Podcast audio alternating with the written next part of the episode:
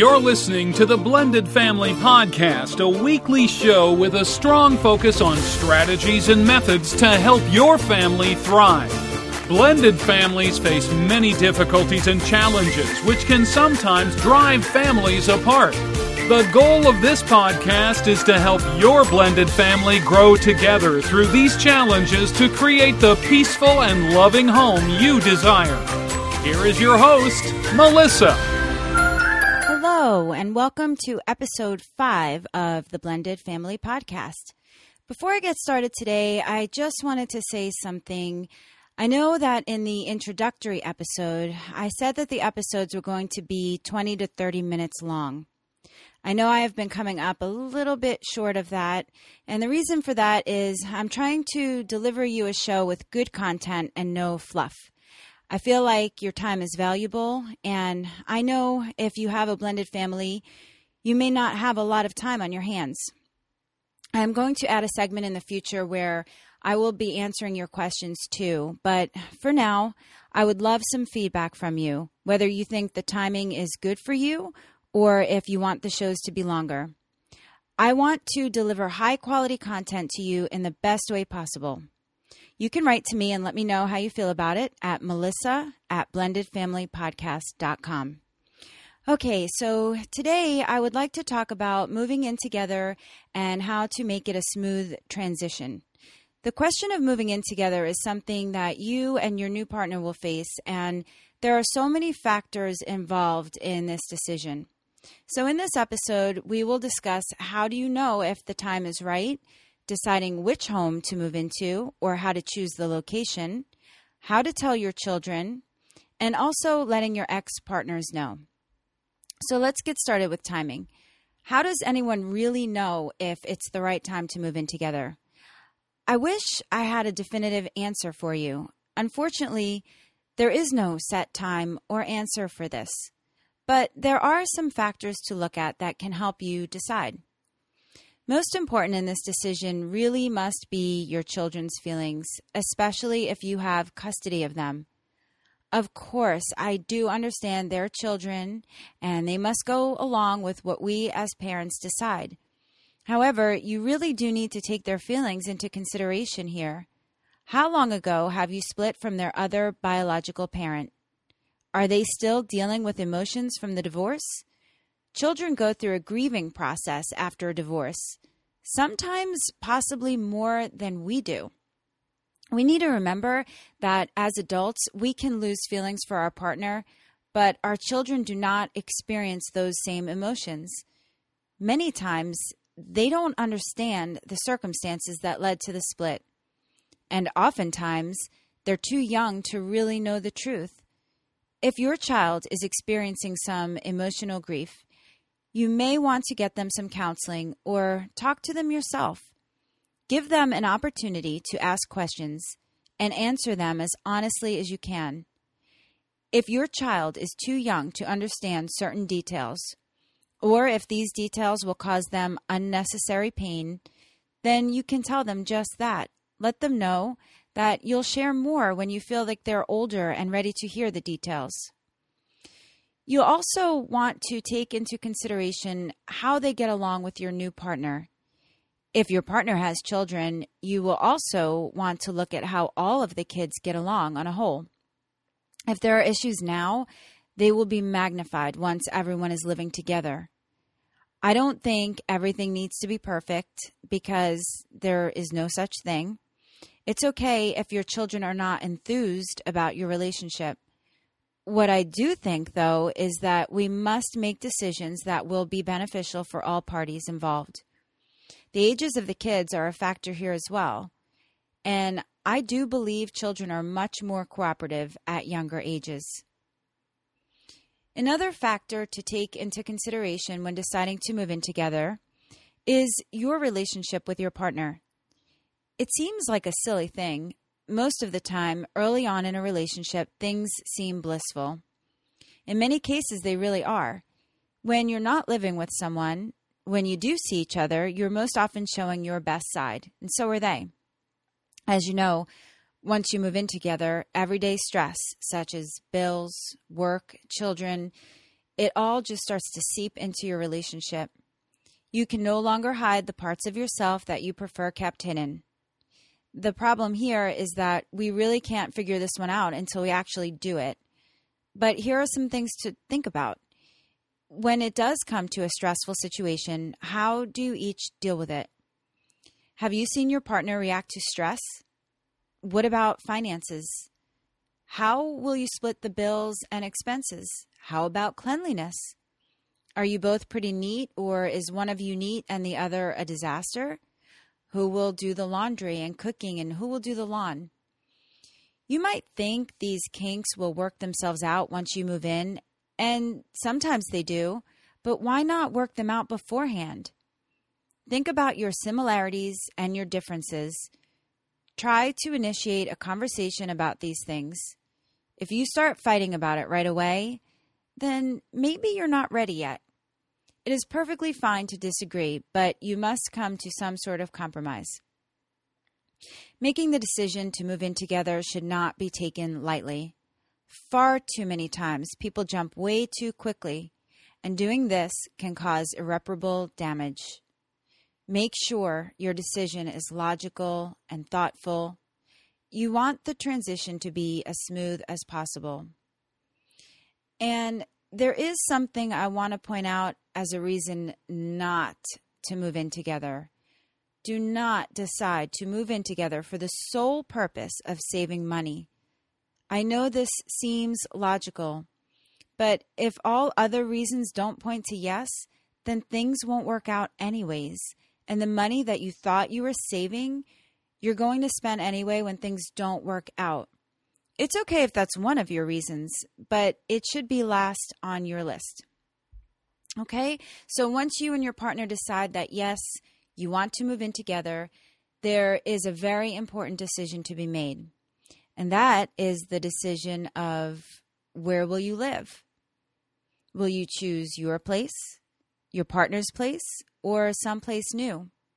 This really depends on where you all live relative to your jobs, the kids' schools, and your ex partner's homes.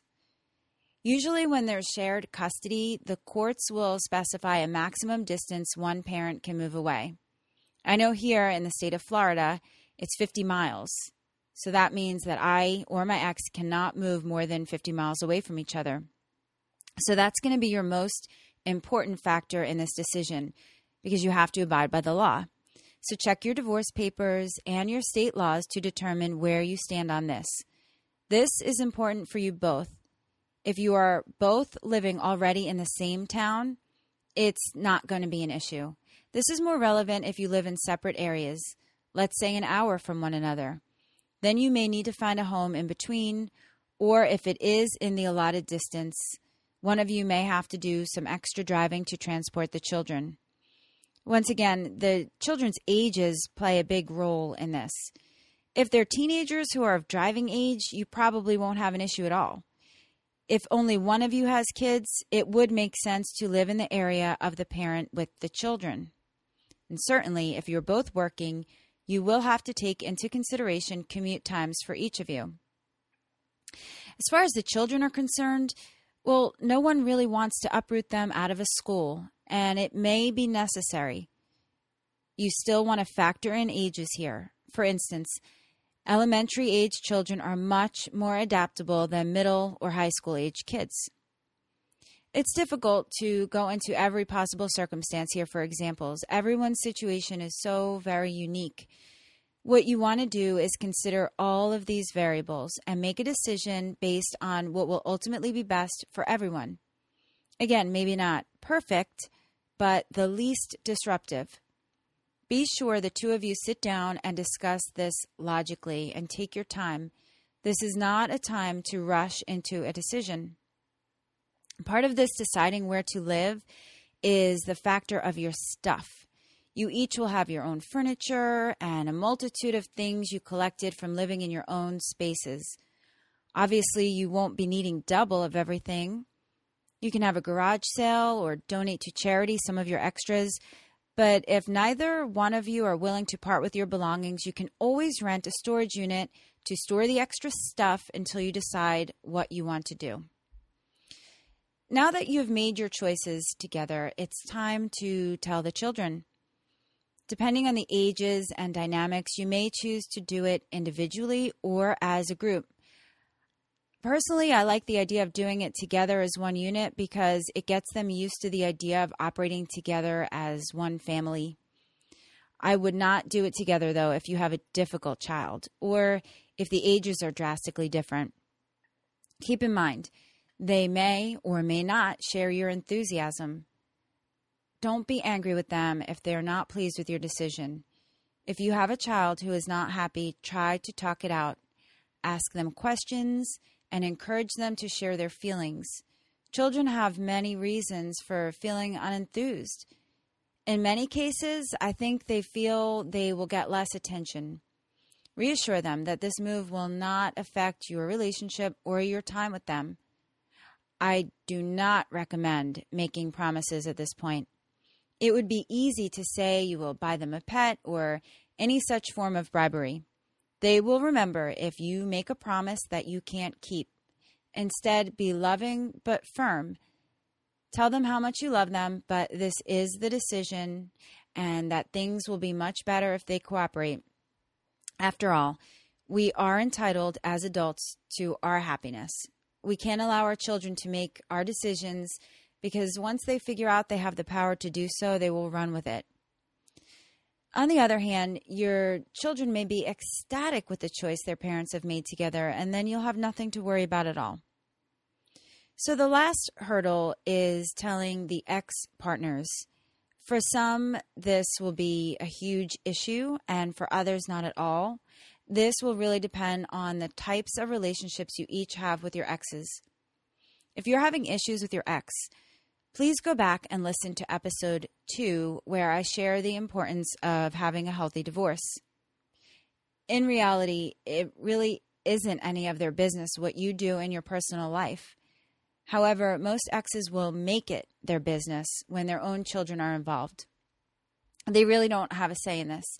As long as both you and your partner are fit parents, though it really makes things easier if your ex is okay with the decision. Do not ask your ex if this move is okay because you don't need their permission. Depending on the type of relationship you have, you will either want to give them a call or if you're not on speaking terms, you can write them a letter or an email.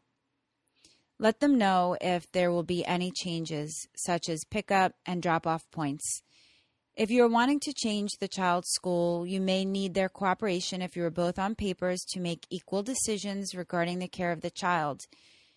If an ex is still dealing with hurt from the divorce, that person may have more of an issue with the move, and they may try to make things difficult for you. You have to remember that this is not your problem. If someone else is dealing with emotions, that is on them, even if you caused them hurt. You cannot allow their hurt to influence your future life. They need to work on themselves. You are entitled to a new start and cannot allow your ex to rule your life and your decisions. My personal story here well, when I met Sean, he did live close by, but a month later moved about an hour away. His children lived in Orlando full time with their mom, so for a year and a half, we commuted back and forth on weekends to see each other and sometimes a visit during the week. When we started talking about moving in together, it was a real tough decision. We were both just within the 50 mile limit, but didn't know who was going to make the big move. Ultimately, Sean moved in with me as I was already running the cleaning business and had full custody of my girls. It seemed like the most logical, least disruptive of the two choices. None of the kids needed to move schools. And it made it easier that he decided to join forces with me in the cleaning business. And so then the rest is history. So, as you can see, there's a lot to consider when making this transition of moving in together to create one family unit. A joyful time can become a time clouded with stress. You don't want to start off on the wrong foot like that. So take things slowly and try to make your decisions logically so that you can have a great start together. So, that is what I have for you today. I hope this information was helpful. Do you have a story or a tip you would like to share with me on your moving experience? Or even a problem you're having right now? You can comment on the show notes or on the Facebook page. You can also email me to melissa at blended family podcast. And if you're enjoying the show, please show me some love by leaving me a review on iTunes. Thanks to all of you who have been supporting me with the podcast. I'll be back with another episode next week. The topic is establishing house rules. Thanks for listening. Have a wonderful week. You have been listening to the Blended Family Podcast. For more information, please visit the website at blendedfamilypodcast.com. Remember